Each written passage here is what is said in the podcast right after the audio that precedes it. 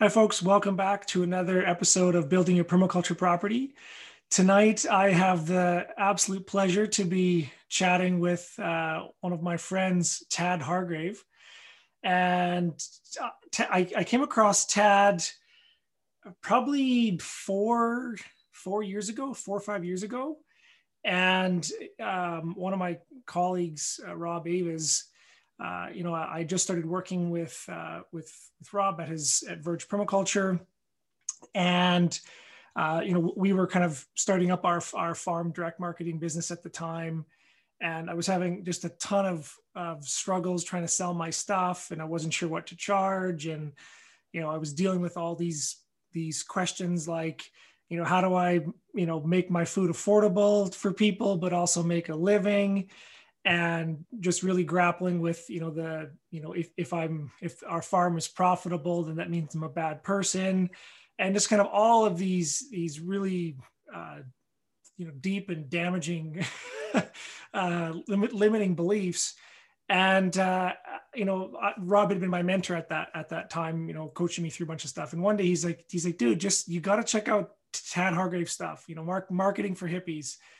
And uh, I think it was like that night I, I was I went on you know your website and and uh, you had this this great little video offer. It was like a you know recorded video of um, uh, like a bundle of some of the different courses that you've done over the years.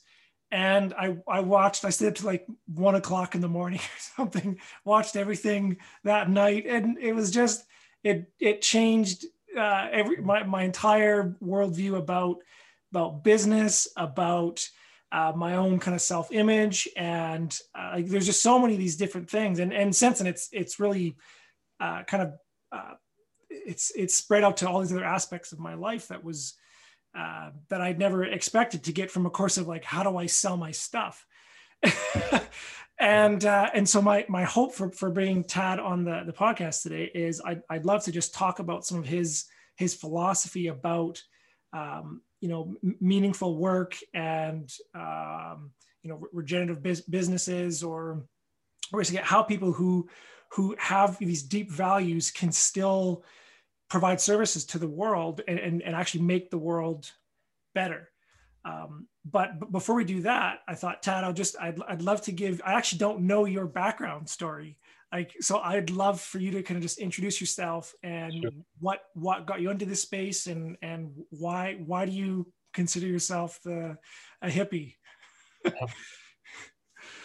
well first i mean i define the term hippie pretty broadly with all due deference to the actual hippies of the 60s but i'm you know i went to a waldorf school growing up um, you know was very passionate still i am about environmental issues and you know when i say marketing for hippies it's wanting to help clients who are well they're probably into the holistic scene maybe they're life coaches permaculture people and, and uh, are, are often alternatively alternatively minded the, the, the rainbow sheep if you will of their family and the uh, I don't think I've ever said that before. I'm going to keep that one. Uh, and then the, you know, it's interesting. My story. Um, I should just say this is my take on my on the story. Sure. There's, probably a big story of my life, and most of it I'm not aware of. And if you ask somebody else, they'd probably give you a different story. So this is just what I can recollect uh, from from my angle, uh, which is just very proper to say. So the thing that comes to me to say is I was sort of a hippie first. You know, I grew up in that Waldorf alternative schooling kind of milieu. And then in high school, I got really into a lot of the Tony Robbins personal growth, capitalism, hardcore, pushy, aggressive sales stuff, personal growth world. And then then I ended up coming out the other side, back to the hippie thing because uh, I, I, would say by the time I graduated high school, I really had this feeling of, well, the system works if you work the system. That was my feeling. And then I started learning some things. Thought, oh, okay, so the system has some significant challenges, but it's basically good. But if we can just adjust those now to, you know, where I'm at, I'm just, oh my God, the thing that's rotten to the core. And what the hell do we do about this? Yeah. And uh, very strange. I mean, I, I, I am the ironies of teaching marketing when my leanings are I don't know if anti-capitalist is it's a little too jingoey, but it's deeply under persuaded about the merits of what has become this dominant society in the world and the direction it's going towards its technocracy and transhumanism. So I, have been very cagey about that. And yet, here we are. Uh, we need to pay the bills, we need to pay rent. Of course, none of us actually need money. We need food, we need a lot of things, and money is not a human need. And yet, for most of us, that's going to be a, one of the main strategies we use to get those things and uh, uh, so this of course brings up all sorts of troubles but yeah so you know i i did that personal growth thing i went back into the activist thing i went to all the anarchist protests you know um, and learned the truism of that old joke how many anarchists does it take to change a light bulb? None. Anarchists can't change anything. Um, you know we gotta laugh. We gotta laugh. But i um yeah you know i i really had that uh radical uh, alignment and started a project called Youth Jams, bringing together leading young change makers and activists from around the world, and heard enough stories that broke my heart. And it just had me question. And then I was really bereft because I still had this kind of nerdy fascination and interest in marketing. Uh, something about it really uh, I got. I seemed to understand. And one day I realized, wait a minute, a mom and pop shop, a local independent business, a massage therapist, a permaculture practice. This is not Monsanto. There is a difference between a mega corporation and a, a small local business. And um, I mean, could we make bigger changes to the economic systems and, and uh, even get rid of money? Maybe, possibly, sure. Barter and trade, wonderful. Gift economy, I'm for it. And um, I just saw so many people struggling, and so I, you know I would have these conversations with my friends who had great ideas but terrible marketing in it. Uh, those conversations became this somehow.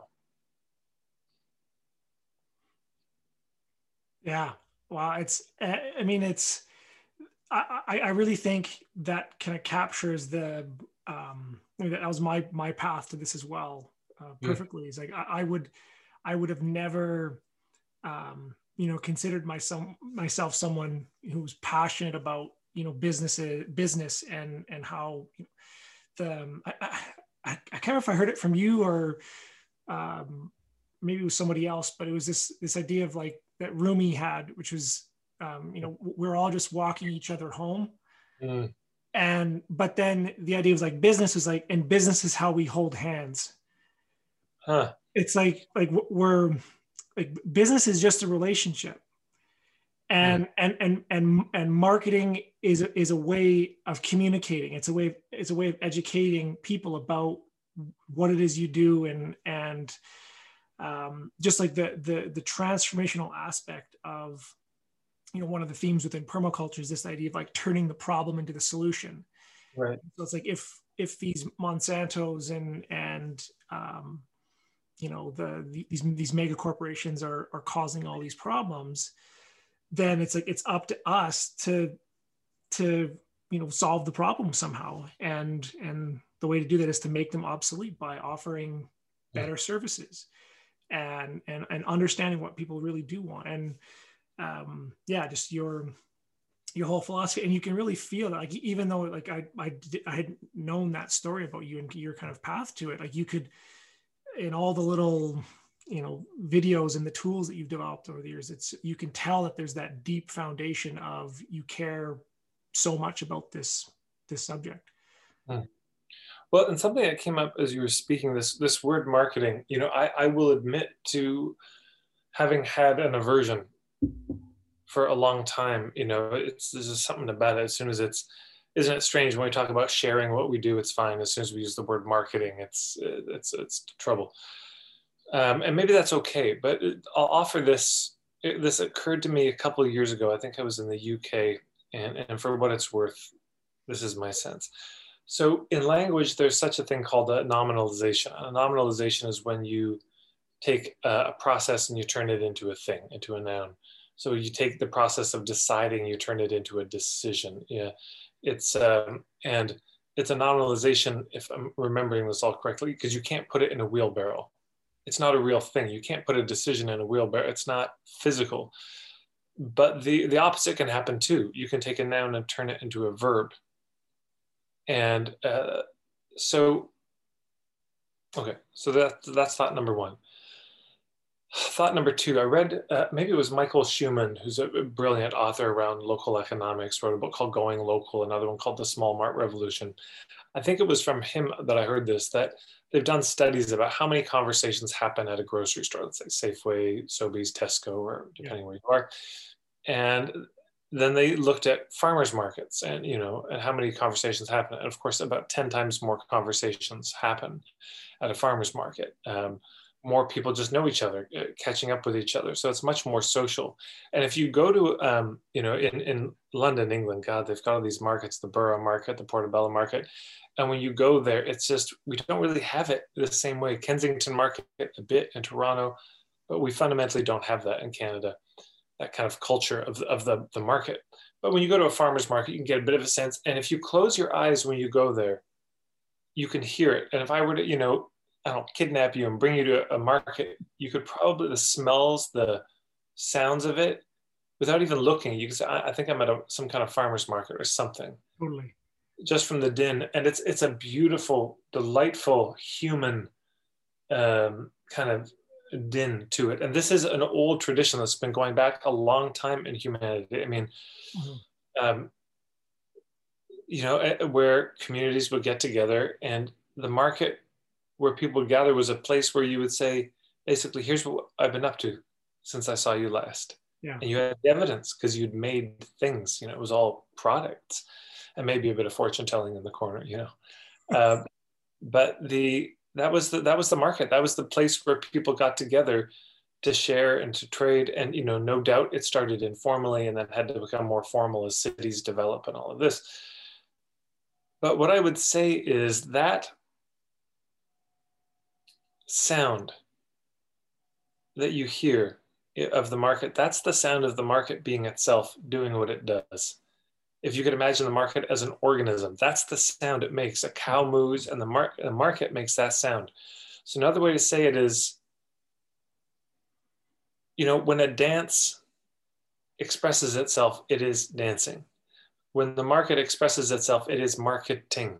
Mm. That's the sound it makes. Interesting so that's what to me what marketing is is the market being itself it's people getting together and sharing what they've come up with yeah. So, so to me there's just something so beautiful about that sound. Uh, yeah. that's a sound i think we need more of in the world not less of. We don't need more. The sound of save on totally. Awkward silence and and music. We do need the sound of human yeah, exactly. I mean, you, you, would know too if we took you to a girl. You could close, oh, and that's totally and that's not. It's not a market. No, it's not a market because it's not us getting together to share with each other. Yeah. And so then the question becomes, okay, how do we do this in a way that meets two criteria? And so maybe the way I'll come to this is this. So I was when I was in the UK.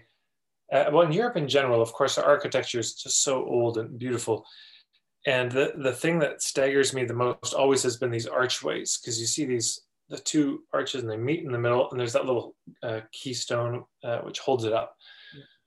I get the straight part, the two columns going up, but then it curves. And I, I always look at it, it's like, how? Uh, logistically, how, especially the big ones, how do they, I guess they must have had to have a frame and then they, anyways, it's magic. It's just magic. And, and that keystone in the middle, that's marketing. So then what what about these two sides? Well, you have to look down way at the bottom of those two sides, and there's some foundation stones they're built on. And the foundation stone on one side is uh, what I would call relationship, and the foundation stone on the other side is sustenance. And and the market is where those two things meet. And marketing is how they meet. Hmm so when I say relationship, I'm talking about goodwill. I'm talking about it has to feel good. Mm-hmm. That's what's so beautiful about a farmer's market. It feels good to be there. It feels good, hopefully, to have those conversations with the people. Mm-hmm. And when I say sustenance, I mean it's got to work, both in that your product or service has to work, but the marketing has to work. It's got to put food on the table. Mm-hmm. Um, and if you take either one of those things out of, you know, on the one side, you can have the marketing that feels good, but it's utterly fucking useless and nobody buys anything. Or you can have marketing that feels terrible, but it works sort of technically and people buy, but everyone feels miserable on the other side of it. And so this is what we're trying to do is build this archway that we can, um, you know, we could stand on one side of and the potential clients can stand on the other side of and we could invite them in.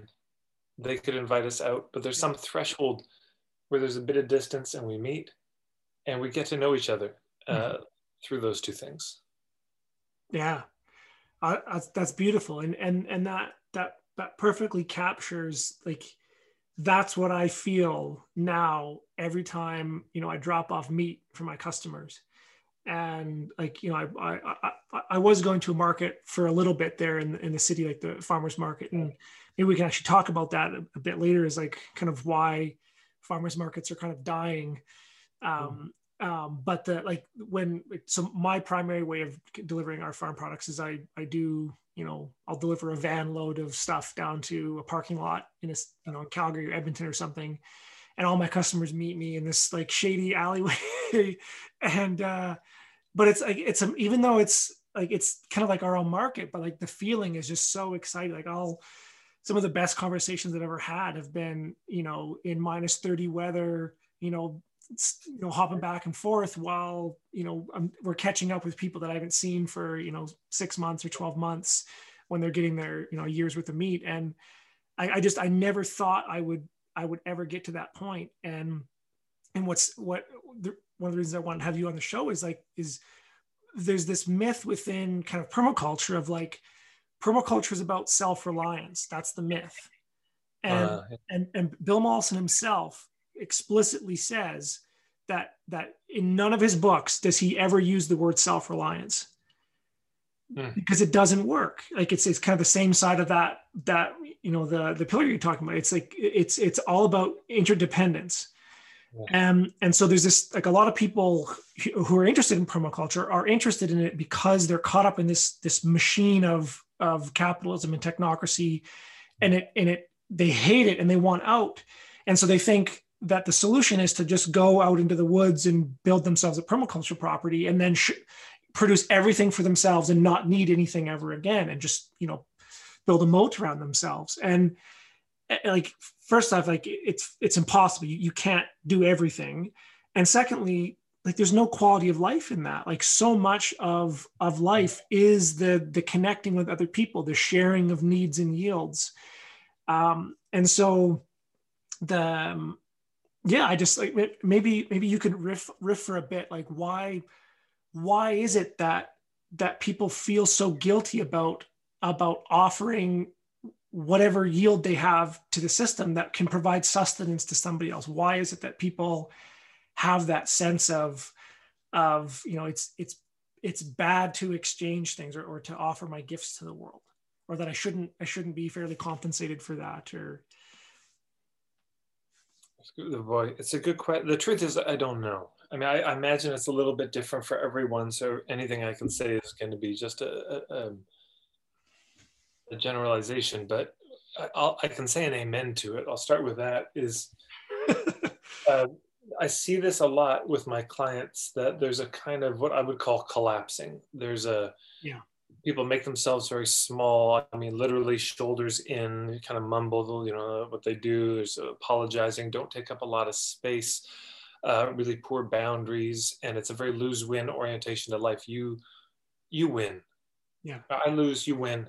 It's good. Your needs matter more than my needs, and and I shouldn't um, really even be taking up this oxygen. And sorry about that. And you know, it, it's uh, this is kind of the victim yeah. posture, which ends, and you know you've got it because there's a lot of self pity, and then uh, eventually an immense amount of resentment. Yeah. Uh, this is also the realm of overgiving.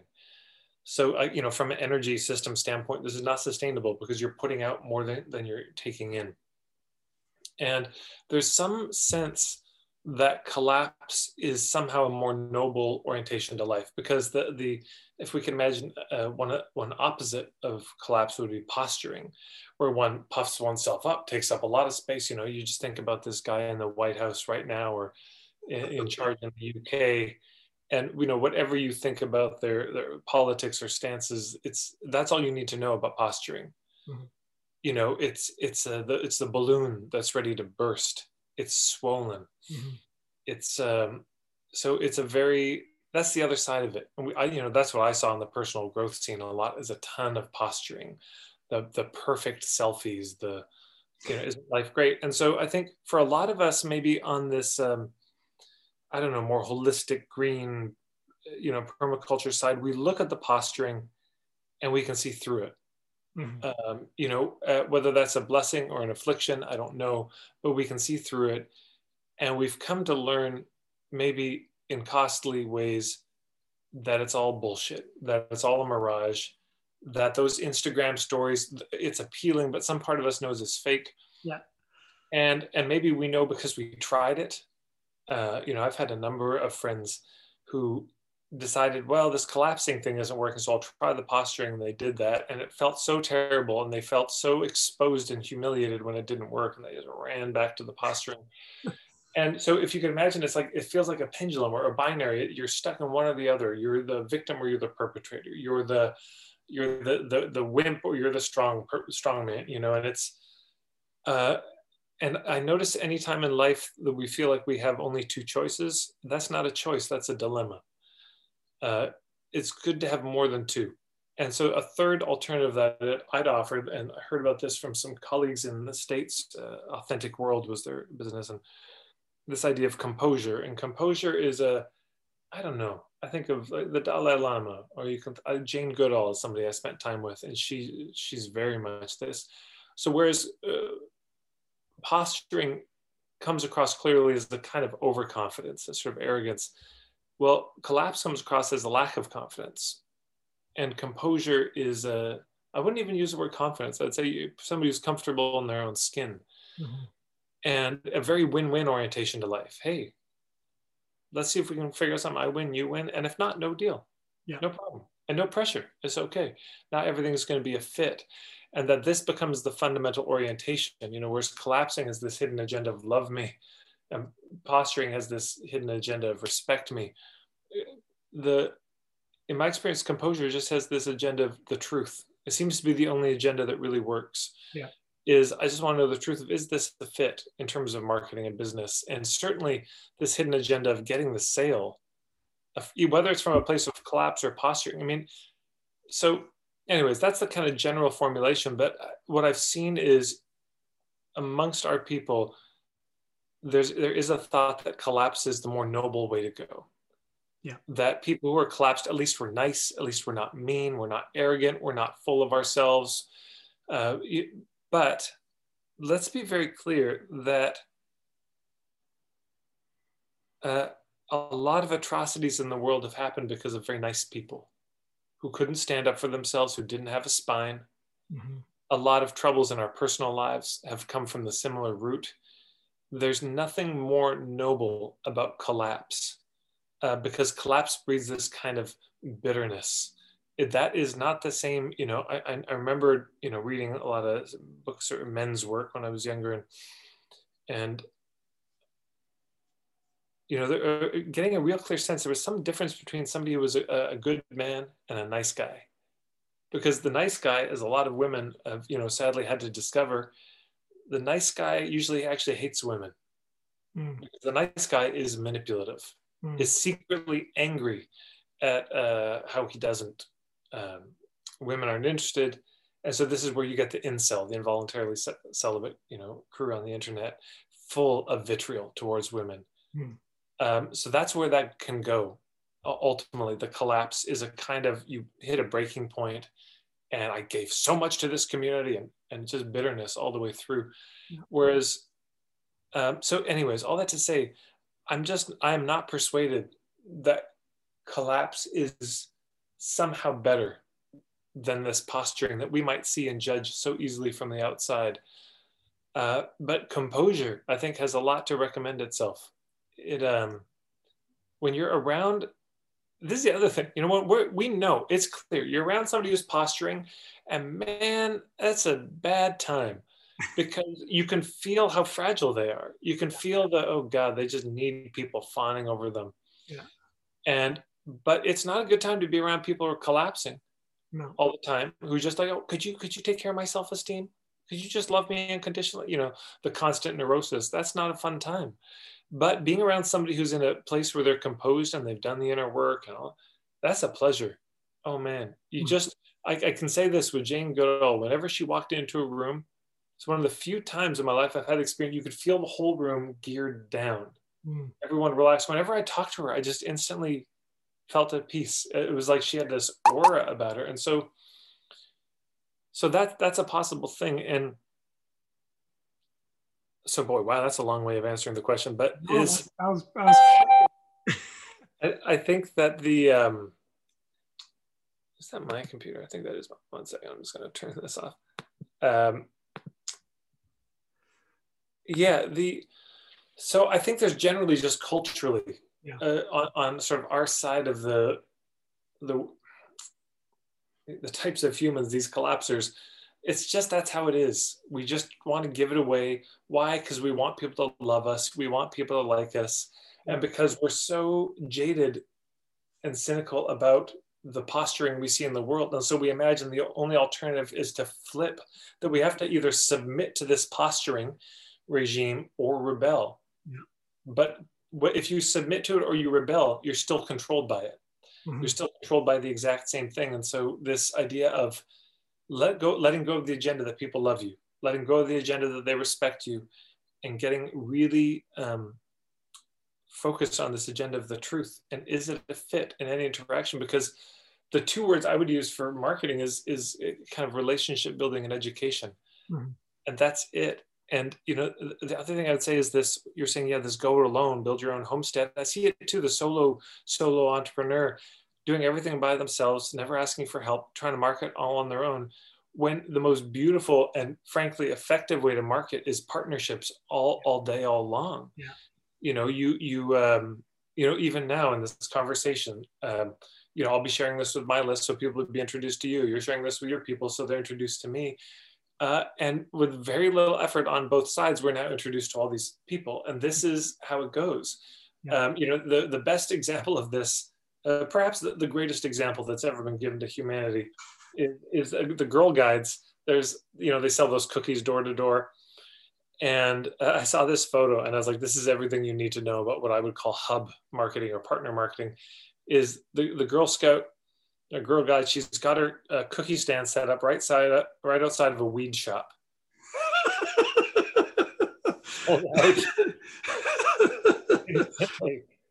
You know it's just wow, there, there you go. Where do my people hang out? And then you go there. Yeah. and it's a kind of a partnership. It's a kind of a like you know you you know somebody's already done some heavy lifting. And so you you you um, either go there or you make a formal arrangement with them and and uh, and gosh i mean in permaculture I, I know there's a lot said about this of how do you, know the three sisters and all this grow better together. And certain businesses are going to grow better together. Like wait your clients by the time they finish with you now they're ready for me. We should have some official way of making that transition. Oh and hey my clients when they're done they're ready for you. And uh, oh hey i help my clients with this but i don't help them with that. And you get what it would be a kind of robust ecosystem where uh, people are really happily referring and maybe for money maybe not depends on the situation but it becomes this and then you've got the market that we were talking about in the beginning Yeah. you've got the, all these conversations like oh you know who you need to talk to is this person and people are so happy to refer you to somebody that's not them even though they're not making money because you know it's going to go around Yeah. versus when people get very uh, uptight and uh, territorial it's understandable it's just i don't think it's that helpful or that effective um, for the community or for the person. No, no, and see, like, and this is, I mean, I hope, I hope people are are starting to realize that kind of the amount of of self work you, you talk about how like you know you were you spent a lot of time interested in that kind of personal development stuff. But like so much of what you just said is is really about like being equanimous with yourself and and and doing that inner work before you go out in the world and offer whatever your services you you have to know is like like are you a fake or are you just doing this to to get people to like you? Is like or is this or is this thing like a genuine service or product that that people need and that they're excited about? It because and if they are then you, you like the better you can communicate it with the community like the more it's going to help more people. And like that's such a um a huge like paradigm shift for uh, or at least it was for me when it, when it came to my my marketing. And well, I'm, glad, I'm glad you brought up the, the hub marketing stuff as well because that's that's really where like that's where all of my um i struggled for years trying to sell our stuff uh, on the farm. And i really I, it was took up 70% of my time and and I I had like even though I, I understood all this kind of like I don't want to posture I don't want to collapse I spent all this work on my website and and all this stuff but like the um, I still wasn't selling out and and I knew I had great stuff but as soon as I reached out to like I found some hubs which were like health food stores and things like that yes. I was sold out within like 2 months. Like it was it was insane. I couldn't believe how how well it worked. And and but the, like but more than that it wasn't just about making money. It was like i, I found the people mm. that that wanted my stuff. And they were like like i've had customers like cry like it, when they tell me about like how how good our food is. And and like i get like some of my customers they'll they'll write me like you know two page letters about how like our food's changed like like just so amazing. I never could have thought it was possible. Whereas before i was like trying to dance in between this like you know um it's like if, if you're a fit for everybody you're a fit for nobody i don't know if that's yeah. one of your principles but um and then but as soon as i was like no this is what i want this is who i am this is where i'm strong and and and you know equanimous now can i where are the people that are on the kind of the same level as me or what do i have to do to to get them up to that point? point and if not then like maybe I've made a mistake. Maybe I'm offering something people don't want. And that was some of the other things that I, I, loved about this marketing was realizing that my business model was way too complicated, and that I needed to I needed to actually learn what it was people wanted from me. And so, like that's where like the, if if you get stuck between that false dichotomy of like you know love me or respect me versus just like no this is this is this is who I am. Who are you?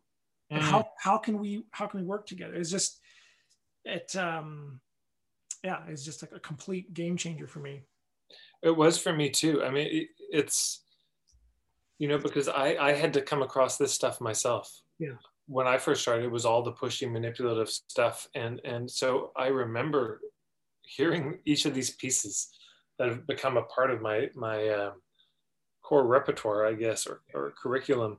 And i remember the immense relief every single time i heard one of them uh, how, and how it it changed everything. Mm-hmm. Yeah, I mean, this idea that we can be everything to everybody, I mean, I suppose is uh, inculcated into us in this culture at a very young age. Um, the trying to please everybody. And I'll, I'll, just say this is particularly true for women in, in the dominant culture, the kind of overgiving, the people pleasing, uh, you know, for, for all sorts of legitimate reasons. And it's this this notion that you could just make everyone happy if you just gave enough. Had a pleasing enough personality and in fact the reason they don't love you is you must have held something back so you go back and give more. Um, it's it's not that's not healthy. You know that's that's i don't is codependence the right word? I don't know but it, it's um there's something yeah you know it's like that that old book, The Giving Tree. Just dear God, that is not a model of a healthy anything. Um, so, but we, we get these messages a lot that that's the joy of life is giving and giving. And oh, did we mention giving and trying to please everybody versus an understanding of, well, in an ecosystem, nothing in the ecosystem does everything. No. Everything has a certain function. It plays a certain very particular role. And even this word niche, you know, comes from the French verb nicher, which means to make a nest. And so it's it's the, this idea of niching. You're just trying to figure out where do you belong?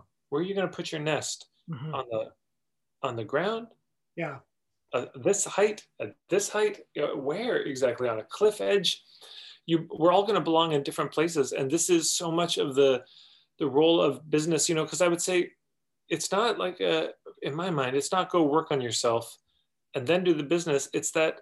Um, I remember I took karate. You know, you you when I was a kid, you go to the dojo, and that's where you work this stuff out. And and so that's a lot of what the business can be if you let it be is a is a merciless dojo yeah you know where you're you're you're just getting worked and it never gives you a break uh, but every once in a while it gives you a little a little thumbs up that you're on track um, and and you get to you do get to confront a lot of the the cultural programming and that's this is important to say this is cultural stuff it's very easy to personalize and say i'm broken there's something wrong with me there's something deeply wrong with this culture. And part of what's wrong with this culture, in my mind, is the uh, profound uh, self sufficiency that we're conditioned in.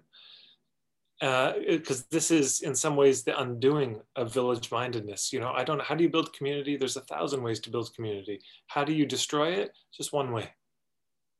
Never need anybody. Yeah.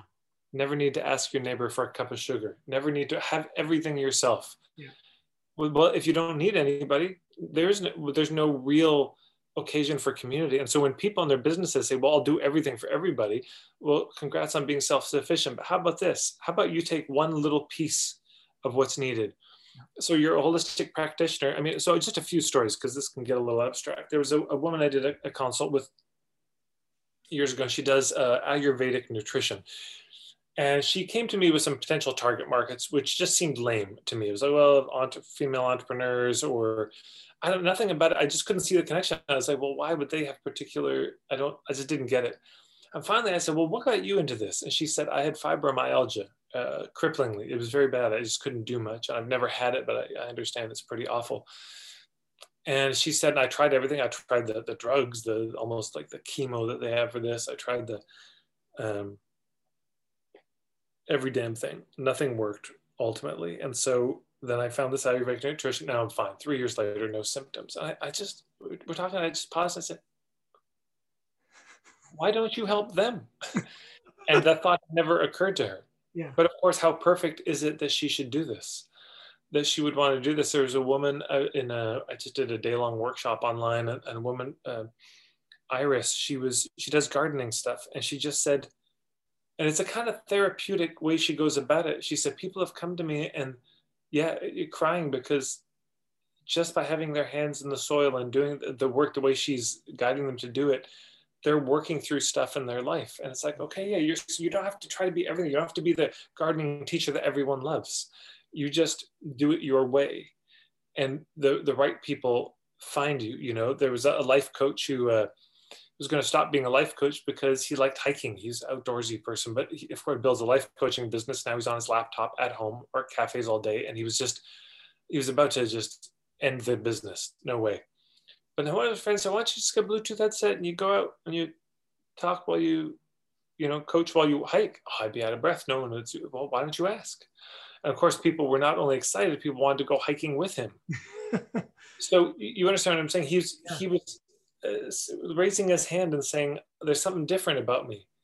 The thing that he thought might end his career ended up being the beginning of his actual career mm-hmm. of doing this kind of coaching, where it's we're not going to do a one hour session. We're going out for like three hours or five yeah. hours or the whole day. And we're going to hike. And I'm going to give you a question to think on while we hike. And then, I'll, you know, it'll be that kind of experience. So there's, there's a lot of, it, it could be, your niche could be what you do uh, for whom you do it, how you do it, where, when you do it, why you do it. Oh, there's all sorts of things.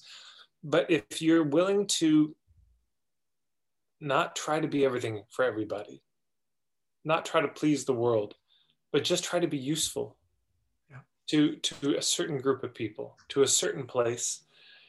And then and then you you get dumbfounded by all the things you can't do that you don't do or won't do and probably shouldn't do and then you find all the other people who do those things. And that this is where the ecosystem comes from. And then you actually get to belong to this this um, community this marketplace. Yeah. you get to have your stall. You don't have to sell everything at the stall. You sell your thing that you're really good at so it doesn't overwhelm people. And so you make i don't know wooden spoons. And people say well, you make the most beautiful wooden spoons. Thank you. Hey you know who makes wooden bowls? Well not me but you know over there somebody did yeah. and then it's and this is the other thing is i often say if you it's just a little practical marketing tip for for people. If you ever go to a networking event if we're ever allowed to get together in person again I think things return to the world. You know it's it's understandably uh, anxiety producing to go to go networking for yourself. Because what the hell does this look like? You walk around giving out your business card to everyone telling them how great you are or what, what are you even trying to do? But what if this? What if you go to the networking event with a colleague of yours who you really love?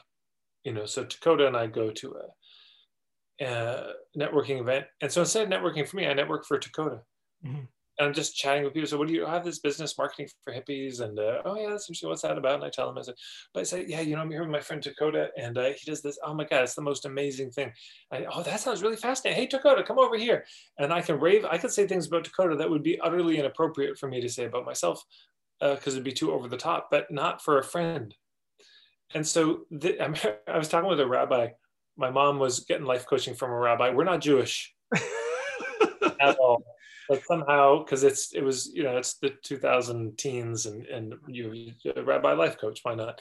So she did for a while and he was really lovely but he he confessed that he wasn't very good at marketing and and i told my mom i said well you just tell him he gets a free session with yeah. me just he was so good to you. And so we talked and he was saying uh he said, you know, I, I, I, speak at these synagogues and I, I feel very strange. Uh, uh, uh, got these home study courses, but to, to, say that at the end of my, you know, hey, go buy this thing, it feels very like this would be very strange. And I said, you're right. That would be weird to have the rabbi suddenly pitching you. But, you know, if the rabbi who brought you in mentioned it, just like, thank you, Rabbi Michael, for coming in. Uh, you know, Rabbi Michael has a website like all the kids do. What is it, Rabbi Michael? Right. Okay. Thank you. That's his website. Uh, he's got some. You can learn. They call them the home home learning home. Anyways, you go to his website. You can learn some more if you're interested. Uh, if you like what he had to say. Thank you. Okay. Uh, Mazel Tov, and you know, on you go and then it's not strange or minimally strange you know because it's it's not coming from you. You're not promoting yourself. And people often say but i feel so strange promoting myself. Well it's like well why are you? Mm-hmm. you think that's the only way it can be? Is that you walk around saying how great you are? You know that's the cold level of marketing is you approach strangers and try to convince them you're amazing. But there's this warm level of marketing where it's this you're uh, connecting with hubs you know instead of uh, if you go to a party by yourself first of all you go to a party not looking for potential clients you go looking for hubs Mm-hmm.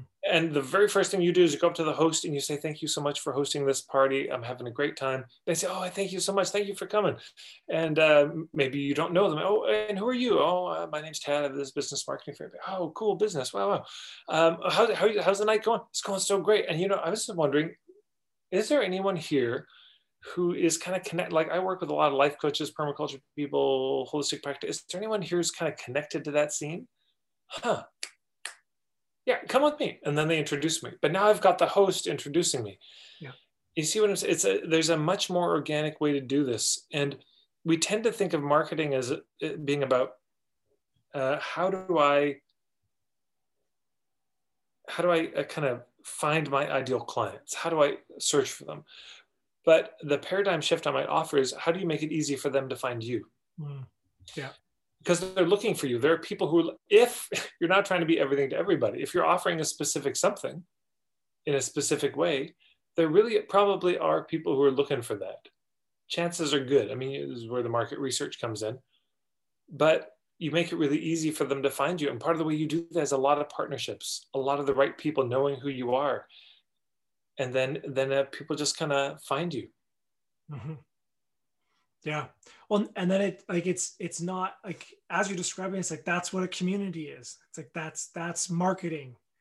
That's yes. that's yeah. the, that's the dance of of of people exchanging their needs and yields with each other, and and it turns into something beautiful. Versus, um, you know so much of of, of business like you were saying is is either you know basically tricking people into buying something right. so that they can either you know basically they can feel good about themselves or or make a bunch of money versus like yeah, understanding that people have needs and so do you and you but you also have yields and and so do they. And it's like can we find some way to exchange? It it's like it's this beautiful um absolutely beautiful thing that i i never thought would be would be possible well, and you know, it's interesting. I mean, I wrote a whole book. It was called hmm. something, Who Am I to Teach and Get Paid for It? Uh, sort of around all these questions.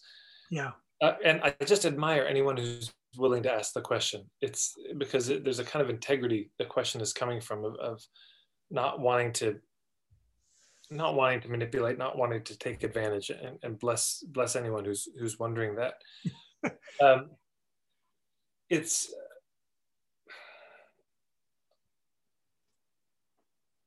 but yeah, it's like you're saying, they have needs and yields, and we have needs and yields. Yeah. And so the thing that we have to yield is whatever product or service we're offering. Mm-hmm. But we also the need we have, at least in this culture, is is money. Mm-hmm. And there's something strangely arrogant about the the giving it away for free or something. It's like, yeah. oh, you're the one. Yeah. You're the one that doesn't need anything. Yeah, it, I, it's, you know, it's. It's it's this um the so in, in the in the book that that Rob Michelle and I just wrote, we um we have this uh, we call it the three paradigms, which is similar to actually uh, the your um the, the first time I heard about the the collapsing, posturing, or composed. Um, that it was, it was another kind of paradigm shift for me, and I started to realize that there was that that kind of expanded into a bunch of other things. And so we we kind of refer to it as the sustainable the degenerative or the regenerative paradigm. Mm. and so the, the sustainable paradigm is is based on this idea of same thing. It's like it's a lose-win attitude you know i'll suffer so you can benefit. It's all about conservation. No no no i don't need anything. I'm all set. I'm just going to give and give. And and then the, the degenerative paradigm you know same thing. It's it's the win-lose uh, it's all about, but the, the, the core thing, and, and this is kind of coming back to the question I originally asked, which was like, where, where do you think this, this uncomfortableness around business comes from?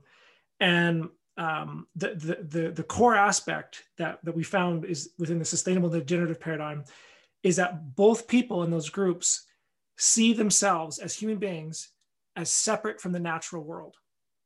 Amen. But but the sustainable paradigm sees humans as separate and less than. Oh boy, yeah, yeah. And and the degenerative paradigm is we're humans are separate, but we're better than. Oh man, that's beautiful. And and but and then the, the regenerative paradigm says no, no, we are nature. Mm. Like we're, we're we're part of this web, and um and so the that, was one piece I wanted to mention. The, the other thing was uh, that came up for me is uh, and I want to get your thoughts on this too, is, um, th- and this is actually, this is a dig at me is, is because I used to be very collapsing myself. And, and I, I started to notice that, um, you know, one of the reasons why people, I, I'll speak for myself, why I wanted to give and give and give and give is because it offered a really easy scapegoat for when I failed it's because oh well, I, I gave I gave too much. You know, I'm just I'm doing too many things. I'm just so busy. That's why I couldn't do a good job on that. Versus when yeah. I got really clear about wh- like what what am I good at? What am I really passionate about? Um, you know the all those different things and and it's like and I, I want to focus on that so I can do as good of a job as I possibly can because that's what service to others means. Service to others doesn't mean you know you just you just give and give and give. It's it's realizing that you yourself need some kind of a service as well and, and to try to find that balance. And um yeah that and, and so all those ideas kind of stemmed from that that original like you know three hour course that i took from you about like how does how do you sell your shit? Amazing amazing. I, I love this the less than and better than and yeah you know and of course it's it's not surprising we're we hate business and money. Look what's happened. Look what it's been used for around the world. It's been uh, uh, uh, you know have happened on our watch and our parents watch and our grandparents watch to do with economics and finance and money has been used in horrible ways to hurt people.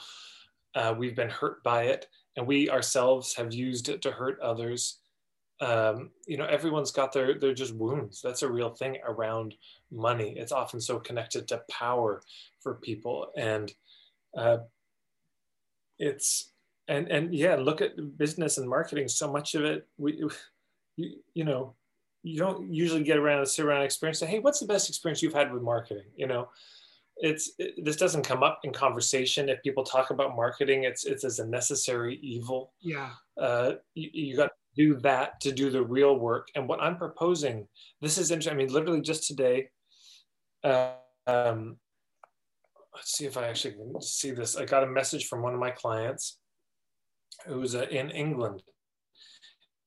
And i talk a lot about this idea of point of view marketing. And basically the idea is instead of trying to like pitch people to buy from you just share how you see the world share how you see the issue. Mm-hmm. so hey you have you have uh, fibromyalgia? Well here's my take on it this is my opinion about it and you just share that you're generous with your content you're stingy with your time but you share that for free in videos blog posts you know podcasts you share the perspectives the context the philosophy the, the worldview the mm-hmm. you know your take on things that goes out uh, basically for free and you're real generous but um, you're doing it not to convince people to buy from you. You're mm-hmm. doing your best. Yes, you're trying to make a case for something, but the case isn't to buy from you. You know, most uh, one of the things I recommend for a lot of service providers, if you're looking for something tactical, is to have a kind of what I call an intro workshop. The intro workshop is where you just say, "Look, you're you got this problem. You want this result. Here's my take on how you get from the problem to the result from point A to point B. This is my opinion on that." Mm-hmm. And what I see is a lot of the times when we see marketing, kind of the first third of it is them telling their sob story and sticking the knife in how much it hurts and twisting it around um, and pointing out how clueless you are and how many pieces you're missing aren't you stupid and then the last half hour the middle half hour is the content let's say if it's an hour and a half and the last half hour is the pitch and what i'm saying is you know if you can imagine a, a book you know, like War and Peace. Well, the front cover, that's the are you in the right place? Here's why you're here. It's it's very small. You don't the, don't need very much. The back cover is the pitch, but the text that's most of the workshop. And so uh, I work with a lot of my clients to design something like this. And here's this is a message a client sent me. Morning, Claire. I just wanted to say thanks for yesterday's workshop. You were brilliant. I honestly looked on in genuine awe the way you held the room and the uh, way in which you spoke about a topic you're clearly so passionate about. I really enjoyed this session, and as a logical person, love the pyramid model, something I helped her come up with. It really helped focus my mind. So, you know, you start to get these kind of notes. I mean, I went to Dakota's workshop at the Edmonton Resilience Festival where he talked about uh, bones, fats, and organs, and and it was amazing. And there wasn't a big, huge pitch But I can tell you what, a lot of people at the end were like, how do I get stuff from you? And, you know, because um, they could see some solution to what they had. And so marketing can really just be that. It can be sh- going out and sharing your perspective. Mm-hmm. The reason I think one of the another reasons marketing feels so terrible is people feel like, well, I feel weird about marketing myself. And I, I look at people and say, what makes you think that's what's happening? That that's what you're doing that you're a product to be sold. Oh, but but it's me. I'm a massage therapist, so it's me, or I'm a life coach, or I'm a therapist, so I'm selling me. No, you're not. What you're doing is you're saying, do you have this problem? Because I don't help everybody. Kind of limited uh, scope, but do you have this type of issue that you're struggling with? And the more specific, you know, in a lot of cases, the better. Uh, oh, yes, I do. I do have that issue. Okay. Well, um, I mean, this is who I am. This is my personality love it or leave it kind of because it's, it's not going to change mm-hmm. basically uh, you know if you can't fix it feature it so this is me so you're just sharing yourself and then you're sharing your point of view you're saying well if we were to work together this is kind of how i go about it. And then at the end the pitch is basically just so what do you think we should do? Or mm-hmm. what do you want to do? Or what like it's just a kind of over to you because you're acknowledging they're the one that they're going to decide anyways. It's not up to you. And this, you know, I, I use this example a lot. If you do that type of an intro workshop, and by the way, this could be a conversation, this could be an actual presentation, it could be a book, it could be, if at the end of it, they're leaning in and they're just, oh my God, that is the greatest thing I've ever heard. I mean, I'll say, when, you know, when I was at Years Dakota, I mean, I was leaning, everyone was just so compelled. So if people are leaning in, uh, or let's say this one with the, the Ayurveda, the fibromyalgia, um, and they're saying, "Oh my God, I have fibromyalgia. It's the worst." This what she's saying makes so much sense. Now it makes sense why it didn't work with the other approaches and why this could work, and they, they're excited. And then her pitch is terrible. It's so bad. It's it's shocking. It's the record scratching sound, you know, in movies. It's just at the end. It says, "So, anyways, uh, thanks for coming to my presentation. If you'd like to work with me, uh, boy, that would be a change." Because uh, nobody else loves me. After my husband left and my father left as a child, it's been a real pattern. You probably just gonna leave too. See, like it was literally that, and everyone's sitting back, just whoa, that was crazy. Still, even if it's that bad, you might go up and say, "Look, you have some issues." Yeah, that's abundantly clear. Therapy might be good, but this fibromyalgia is killing me. Mm-hmm do you offer therapy or help with this or sessions? Do you have anything I could buy? Like people would amazingly fight you through incredible awkwardness. Um, but if they're leaning out, if by the end of the presentation they're just saying like, "This is the biggest pile of horse shit I've ever heard in my life. I can't believe I sat through that. Yeah. This is a joke," and then you do the smoothest pitch. Who cares? So it's not about the pitch. People, when people think about marketing, they tend to think, "Oh, it's how do I sell myself." What's the razzle dazzle? What's the hypnotic language I use? What's the close that I'm supposed to say? You know, and it's all garbage because it's not garbage. It's I'm not saying be awkward at the end. I'm saying yeah, you be thoughtful about how you present things. Think about a good package. You know, work out the pricing. Make sure it's actually a good deal that people would be stoked about and test that. But then when you share it, it's just it's it's the grace note at the very end of everything. It's the, oh, and by the way, if you want this, uh, let me just take a couple of minutes to walk you through it. You're just kind of going over the details and logistics. Mm-hmm. Um, that's it. It's it's it's like the icing on the, the cake, but it's and icing is delicious. So let's not uh, dis, you know disqualify icing, but but the, the cake is the thing. You know, it's the that's the main thing.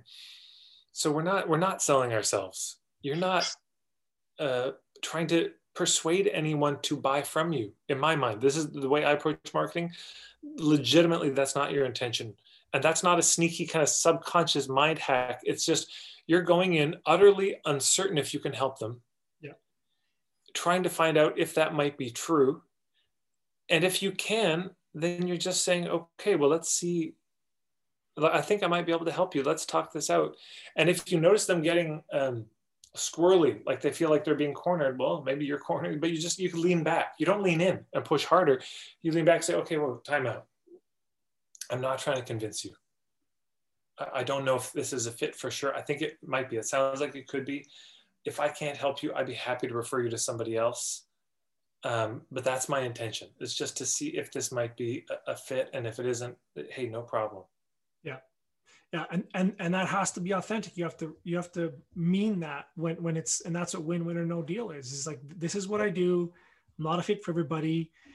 Um, and and and here's 10 other people that do other things as well. Um, if they're a little bit different than me or whatever it is but like and and and like i can speak from experience. It's really difficult to to work through like kind of deprogramming yourself from all this you know other cultural baggage we've talked about. When you but when you get to that point yeah. It's it, it like you, when you, your your description about the market and like the, the sound of it and like the feeling of it like, that's literally what it's it's incredible. Yeah. and and so i mean just the um, one other thing I, I, wanted to talk about is like um i mean we've kind of already uh, just just to be uh, even more clear about this is like why is this important? Why is it important for people to like more than ever now for people to, to, to figure out what their gift for the world is and find a way to, to share that with the world. Like why does why does that matter? Just just a second tad my I, I, this is the downside of living above a shop. Okay well while the got his gun maybe i'll just get started here. Um, okay so the question oh you're back okay so, yeah, the question why is it why is it important to, to find a way to give the gifts well let me maybe first I'll talk about the gifts and then I'll talk about why I think it's important to, to get the marketing thing. Yeah. My friend Lewis Cardinal, who I think you might know in Edmonton, he's a Cree fellow, yeah. uh, really beautiful man. Yeah. He was saying his elders had told him that, you know, when we're babies, we come into the world with our fists all balled up because we're coming with something huh. in our hands from the world. And this is the whole, one of the central purposes of culture, of any culture worthy of the name culture, is to figure out what they brought and to support them in, in giving this. And of course, we don't have that. We, most of us didn't grow up in that culture. So it becomes a little more difficult to find out what that is. But, you know, that would be my understanding of, of it is uh, there's a reason we have these gifts and it's not for us primarily. Um, and yet the beauty of the arrangement is it's in giving those particular gifts that we're the most fulfilled. You know some people are really good at spreadsheets and and administrivia and they love it and it brings them alive. And some people are the extroverts and they love being with people. And it's amazing the the diversity there is in the world. And it's so important that we're not again this is the niching thing. You don't shoehorn yourself into being this thing that you think everyone else wants or needs but there, there's something you you you already there's something you're bringing i think. That's how it seems to me. And it, it and it and i'm i'm banking on this that um, whoever crafts us and fashions us maybe has a longer view of what's happening in this world and they and we're here born in the time and place we are with the gifts we have for a reason that is a, is a very precise antidote to the troubles of the place and the times that we're in. That's that's my own personal sense of it. Mm-hmm. But in terms of the marketing, there's a number of reasons beyond the money. I mean, obviously you get better marketing, you make more money. Great. But beyond that, there's a number of reasons. One is we have so many of the solutions to the troubles of our, you know, time. But if nobody knows that they exist mm-hmm. or nobody understands what they are, functionally they do not exist. I mean, you know, just insert hilarious montage of videos of people trying to explain permaculture using the word permaculture to people who've never heard of it. And it's terrible marketing. Nobody knows. People don't know what it is. And so marketing is fundamentally an act of translation. So We're trying to take these things that are so important and make sure that people, number one, find out about them, and number two, can understand in very clear terms where we're not pontificating from on high in some arrogant academic condescending way but we're we're really speaking to people's lived experience. Um, so that's number one. Number two is if you get good at marketing you are well first of all it, marketing yourself is just the hardest thing it's this is one of the the, the more hopeless endeavors because we're so full of blind spots with our own stuff you can't see your own troubles. You write your homepage enough times and you just couldn't see any typos in it if there were a dozen of them. So it's very helpful sometimes. Literally just a friend sits down and reads it and says, oh, here's the, the oh, there you go. That's the trouble and this is the trouble. So you get to be that for other people. But if you also understand marketing, you will probably be even more helpful in the marketing of your friends and colleagues than you could be for your own stuff. And so if you love the work that your friends and colleagues do and you would like to support it, I promise you they're all struggling with marketing. And if you have a, a grip on this, you get to be able to help them in a way they frankly can't help themselves. They're incapacitated to. They just don't, they just can't. Yeah. And um, this is it's just such an important skill. And then also just as we get better at marketing, we um, if we're doing it in this way we're also spreading different understandings of the world as we do it and whether or not people buy from us they can leave reading a sales letter going to a presentation maybe seeing the world a little different than they did and maybe a lot of reasons wouldn't be a fit they might sit through and say it was brilliant but he looks too much like my ex-boyfriend couldn't couldn't work with them or I just can't afford it right now, or oh, the timing on that is bad, or um, boy, I could have used that a month ago, but not. There's a lot of reasons why that's legitimate. It's not a fit, of course. But then if they also, if you're good at it and you've shared this philosophy and point of view, then there's a word of mouth that will happen. Even those people that didn't work with you often refer uh, to you as well. Um, and the other reason is, well, shit, you, you got to market anyway, so you might as well do it in a way that feels good. If you got to do it, why why make everyone miserable, yourself and the others? But you know, one of the last things I'd say is, and this is not something I, I find myself surprised to be advocating for this in, in, the way that I imagine I'll be doing in the coming years. With the lockdowns, we're seeing the destruction of local economies. Um, everyone, wherever you are watching this, you, you're seeing it. Your favorite restaurants are closing down.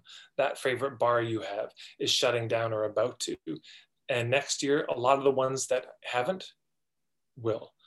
Uh, a lot of independent local businesses are going under. Uh, Amazon is not going under. Target and Walmart are not, you know, they're not troubled by this at all. And uh, they're, they're doing very well. And so the need, and, and, you know, of course, there's all sorts of troubles that come from this. When the local economies are destroyed, and this isn't new to the lockdowns, this is just an acceleration of something that has been happening for a long time when Walmart started going into local communities and destroying Main Street. But more and more money leaves the economy. Where do you think it's going? Well, it's going to these um, corporate headquarters. You know, Jeff Bezos is getting loaded while our communities are becoming more and more poor. Every dollar we spend at these monoliths is um, leaves and never comes back to our community, but the money we spend locally stays. Mm-hmm. We need to have these local businesses. Mm-hmm. I don't think, I mean, would I love to see a world without business and money? Uh, yes. Would I be a fan of a return to a much more traditional way of living? Amen. I mean, and may may our great grandchildren get to see something like that. But in the meantime, uh, we got these local businesses, and they're so vital they're so vital because otherwise it's the chain stores. You know, Starbucks isn't going out of business. Mm-hmm. All the cha- so is this what's going to be left at the end of this? No more local businesses, no more mom and pop shops, or they all secretly get bought out behind the scenes. Mm-hmm. It's all Airbnb now, owned by you know one person owns a hundred properties, buying it up in the downtimes like this. It's the the need for good people doing good businesses to be building local um, ideally communities, you know, uh, and, and keeping the money circulating. I'm a fan of it, you know, and I'll, I'll do whatever I can to support that happening. But it's it's just so vital right now because it's starting to happen very fast. Uh, this this um, what looks like a controlled demolition mm-hmm. of this global economy. You know, as as we uh, hear about this great reset and the and who knows what's going on but it's um, it doesn't look like the other side of this without a lot of effort is going to be more local more mama pop shops the return of main street. Um, you know uh, local currencies and, and, local food. It seems to be going in some other strange direction of of the um, lab grown meats. Yeah. You know and the uh, the, the very opposite. Uh, uh, you know, I, I worry sometimes about robots growing our food and, and delivering it to us instead of local farmers. Ah, and this is the, the other last reason. If you do well with your business, um, you know, you're not, you're not charge the highest price, but it's a fair price. If you can do that, then you can afford to support some of these businesses too. Yeah.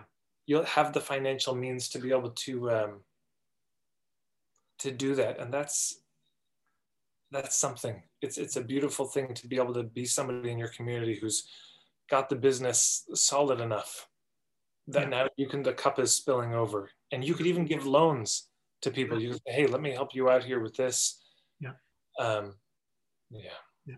On and and that's that's that that paradigm shift versus uh, one of the other aspects of like the sustainable paradigm or the collapsing paradigm is is how do i do less bad you know how do i make myself smaller so that my my footprint is smaller and i'm not you know i'm hurting less people um, versus the, you know the degenerative paradigm is is how do i get more goods and and and more for myself versus the regenerative paradigm or this this composed paradigm is is how do i do more good? You know how, do i how do i get my cup so full that it spills over like you just said? And the it's it's a it's a subtle shift but when you make that that shift like like you said like that's that's where culture comes from that's where community mm-hmm. comes from and and yeah we're we're a long ways off of i think you know the the society and civilization that's possible but as you as you just said like the the trend right now is the centralization of power into fewer yeah. and fewer hands yeah. and and that for me is what all this is about it's you know it's it's the the you know you know whether it is a the, whether it's by design or by default is is irrelevant. Like they're all of these small businesses and, and all these individuals and you know the world economic forum is talking about you know there won't be private property in the future. Um, you know you'll you'll basically it'll be a company store model. Everyone will work for amazon and they'll get everything from amazon and you'll love it. And so th- this is the other piece of like why marketing matters because like if if you don't want to be a slave and this is kind of the, opposite between like self-sufficiency and uh, and like and being a slave those are kind of like the two opposite you know paradigms versus you know the the people needing everything from something else and having nothing to give back except for you know you know well if, if machines and technocracy takes over we, we won't even have that. And then you know the whole part of that is that well what gives your life meaning? Well it's it's doing things. It's providing service to others. It's it's creating value. And you know like you the you were saying from um the indigenous man like you, yeah. coming into the world with your hands closed and then being able to open those up and and I can't remember who said it was me it was Picasso it was like the, the the meaning of life is to find your gift. The purpose of life is to give it away. It's like that is what makes m- me so happy is when I when like the thing that I'm good at and I can and I can give that to somebody else and and and be fairly you know compensated for that. And and and they love it. Like there's there's there's nothing else or few things else in my life that have given me more well-being than that. And and just just to kind of riff off a few of the give to give some examples of some of the reasons why you gave it's why it's important for you to be good at marketing. Uh, and one of them was you had said um, that like if you're good at marketing yourself you can be better at helping other people market themselves. And one of my absolute favorite things has been uh, you know what some of my friends who are involved in farming and stuff like that like now that i'm sold out i don't uh, want my i don't want my farm to get any bigger. Like uh, perfect like the, you know I, i'm you know part of permaculture is is understanding what your limits are and the carrying capacity of your land so now that i'm sold out i love it when people say oh my god i love your website. I want to buy your stuff. It's like i'm sorry i'm sold out. Like i've got i have I've got my 60 families and like I'm probably never going to have anything ever to sell ever again. But like here's here's another farm. Here's one of my students who took you know who's doing this amazing stuff. And, oh. and like one of one of my friends I, I gave him like 20 or 30 thousand dollars of the business this year. Like that, that was like I just I loved it. And then he sold out. And so he was passing on to somebody else. And so now there's more small farms. And and now I have small farms that I can work with so that you know you know when I need a boar to breed my my pigs I, like I don't have to like there's a place for me to get that. It's like you know the all these things like it's all it's all connected but it, it can it can all feel good. And it can all be this beautiful relationship that you said that that helps provide that that sustenance for us. And um yeah it's it's like this is this is what we need to move towards. And and and part of that is taking responsibility figuring out what your gift is finding a way to clearly communicate that with the world and and and offering that. Because otherwise we're we're going to end up you know with nothing to do eh, eh, basically as as cogs in a machine. And that's not a future that i think very many people want. Boy amen. You know as, as we amble towards a close here the uh, it, it does feel like there's a sort of choice point coming. Yeah. Of, of you know i was thinking about what is just to go on to the the deep side for a second is is um, I was thinking about you know what is the opposite of the thought came to me that death is clearly not the opposite of life. Yeah. You know, because death feeds life. You know, what is soil? It's everything that failed to live forever. so it's that's but that's what grows our food. Yeah. This is what life comes from. And so there's clearly it's a marriage of some kind. It's a love affair that that life and death have with each other. Um, there's a, a, a mutual feeding yeah. and sustenance and relationship there but machine could be the opposite of life. Mm. and this this direction we're going towards increased reliance on machines and then eventually god if some people get their way we we merge with machines. And um and it's a very i'll just say personally to me that's an anti-human world. That's not a world i want to live in. And i remember somebody said you know the, the two most important days in your life it's the day you were born and then it's the day you realize who was born. Yeah. And um, and this quote I just want to share. Do you know Judy Wicks? She ran the White Dog Cafe in Philly. She had this amazing, amazing. It was like a one of the first fair trade organic restaurants in Philly, and she just was incredible. And she, her her tagline, she said, "I use good food to lure innocent customers into social activism." And uh, she had this um, quote, and uh, she said this about the local living economies movement mm-hmm. which is kind of what we've been talking about. And as a contrast to the, you know, Dave Korten talked about the, the suicide economy, this economy that we're in that's clearly doesn't seem to have a will to live because it keeps undermining the capacity for it to, to live by destroying its land bases. Yeah. But then there's this local living economy, and this is what she had to say about it.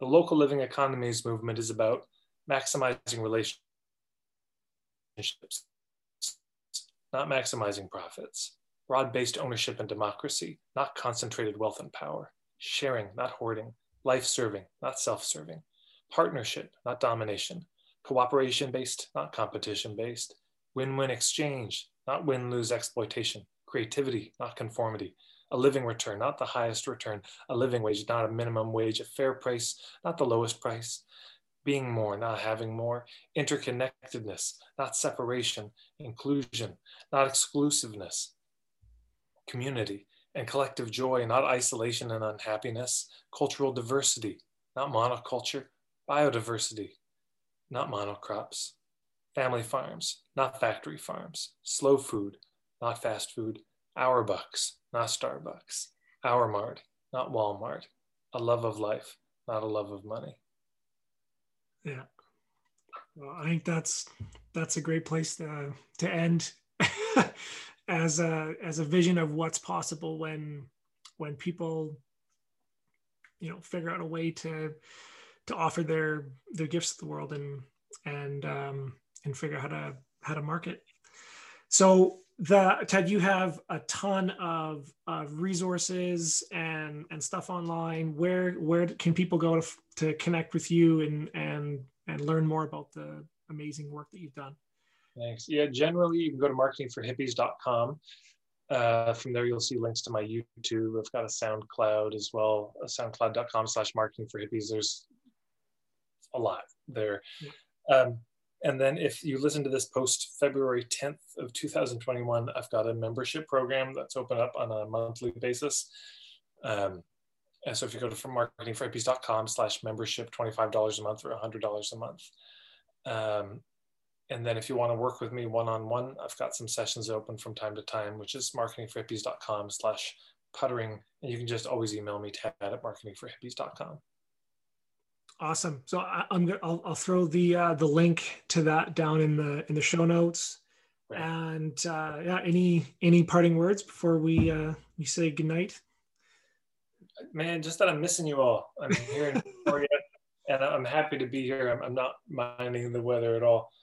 Um, but boy, I tell you what, I'm missing all of you in the prairies a lot. You're you're in my thoughts in these in these strange days, and uh, I'm looking forward to coming back. And I couldn't imagine a better company to be in. Yeah, likewise, brother. Okay, take care, Tad. We'll see you around. See you around. Night.